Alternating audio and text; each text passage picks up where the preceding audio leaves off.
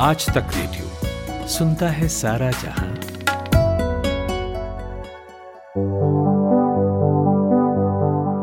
पिछले एक महीने से भारत और चीन के बीच सीमा पर खिंचाव और तनाव के काले बादल छाए हुए थे। अब कहीं एक कोई बूंद गिरी है, अच्छी खबरों की बरसात की उम्मीद जगाती हुई। कल दोनों ही देशों के बीच सेना की उच्च स्तरीय वार्ता होने जा रही है। लेफ्टिनेंट जनरल स्तर के अधिकारी इस वार्ता की अगुवाई कर रहे हैं। भारत की ओर से लेफ्टिनेंट जनरल हरिंदर सिंह बातचीत करेंगे। कौन है लेफ्टिनेंट जनरल हरिंदर सिंह ये भी बताएँगे, लेकिन उससे पहले हमारे संवाददाता अशरफ वानी बता रहे हैं कि सीमा पर कैसा है माहौल और भारत की इस पूरे मामले को लेकर क्या है रणनीति। केंद्र शासित प्रदेश लद्दाख में भारत और चीन की सेनाओं के बीच टकराव की स्थिति को टालने के लिए शनिवार को दोनों सेनाओं की तरफ़ से लेफ्टिनेंट जनरल स्तर की बैठक होने जा रही है। देश और दुनिया की निगाहें इस बैठक पर टिकी हुई हैं, क्योंकि पिछले एक महीने से लाइन ऑफ़ एक्चुअल कंट्रोल पर चीनी सेना और भारतीय सेना के बीच गतिरोध बना हुआ है। एक महीने के भीतर कई बार कोशिशें हुई कि ब्रिगेडियर लेवल के स्तर पर या मेजर जनरल लेवल के स्तर पर इस मामले में बातचीत की प्रक्रिया शुरू की जाए, लेकिन चीन ने इन सभी पेशकशों को अभी तक फ़िलहाल ठुकराया था। लेकिन तीन दिन पहले चीनी सेना, लेफ्टिनेंट जनरल की स्तर पर होने वाली बातचीत को लेकर रजामंद हो गया और शनिवार को ये बातचीत चुशूल में दोनों देशों के बीच बने बॉर्डर मीटिंग पॉइंट पर होगी। दरअसल यहाँ पर यह समझना भी ज़रूरी है कि border meeting point line of actual control पर किस लिए बनाया जाता है।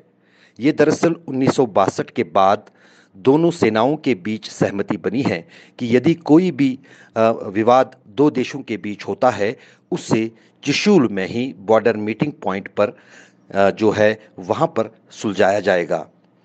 भारतीय सेना की तरफ़ से lieutenant general Harinder Singh team की अगुवाई करेंगे और चीन की तरफ़ से टिबिटियन डिवीज़न के लेफ्टिनेंट जनरल इस बैठक में शामिल होंगे। दरअसल, चीन ने जिस अंदाज से भारतीय इलाके में कई जगहों पर फौजी ठिकाने बनाए हैं और फौज की तादाद बढ़ाई है, जिसके जवाब में भारतीय सेना ने भी न सिर्फ़ फौज की तादाद बढ़ाई, बल्कि हथियार भी लाइन ऑफ़ एक्चुअल कंट्रोल की तरफ़ रवाना किए। उस बीच भारत की फौज की तरफ़ से यही मांग रहेगी कि दो मई से पहले जो सीमा की स्थिति थी, उसी को बहाल किया जाए। और अब हमारी सहयोगी माधुरी से जानिए, भारत की ओर से बातचीत का नेतृत्व कर रहे लेफ्टिनेंट जनरल हरिंदर सिंह के बारे में। भारत, चीन, सरहद पर तनातनी को चलते एक महीना बीत चुका है। पिछले महीने की पाँच छह तारीख से ये तनाव शुरू हुआ था, जब भारत और चीन के सैनिक लद्दाख में पैंगोंग झील के पास झगड़े थे। छिटपुट खींचातानी थी, लेकिन सिक्किम के नाकुला सेक्टर में भारत और चीन के सैनिकों के बीच झड़प हो गई। यहाँ तो मामला सुलझ गया, लेकिन लद्दाख में हर रोज कुछ न कुछ नई हलचल होती रही। चीनी सेना ने अपने सैनिकों की संख्या बढ़ाई, भारत ने भी। पहली बार जब उन्नीस सौ तिरानवे में एक सीमा को दोनों देशों ने माना, तब तेईस जगह ऐसी थीं जहाँ दोनों ने अपनी अपनी दावेदारी जताई थी, जिनमें पंद्रह क्षेत्र पश्चिम में है, यानी लद्दाख में। पैंगोंग झील उनमें से एक है, मगर गालवान घाटी और हॉट स्प्रिंग एरिया तो नए स्थान हैं, जहाँ चीन ने अपना हक जताने की कोशिश की है। बहरहाल, इस एक महीने की टेंशन के बीच कई बातें हुई। और अब कल एक बड़ी बैठक होने जा रही है जिस पर सबकी नज़र है।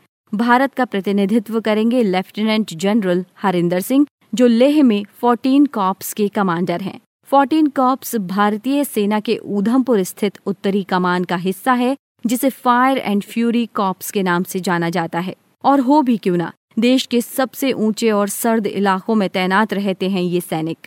और हर चुनौती का सामना करके देश को सुरक्षा की ऊष्मा पहुंचाते हैं। लेफ्टिनेंट जनरल हरिंदर सिंह ने पिछले साल अक्टूबर में 14 कॉप्स की कमान संभाली थी।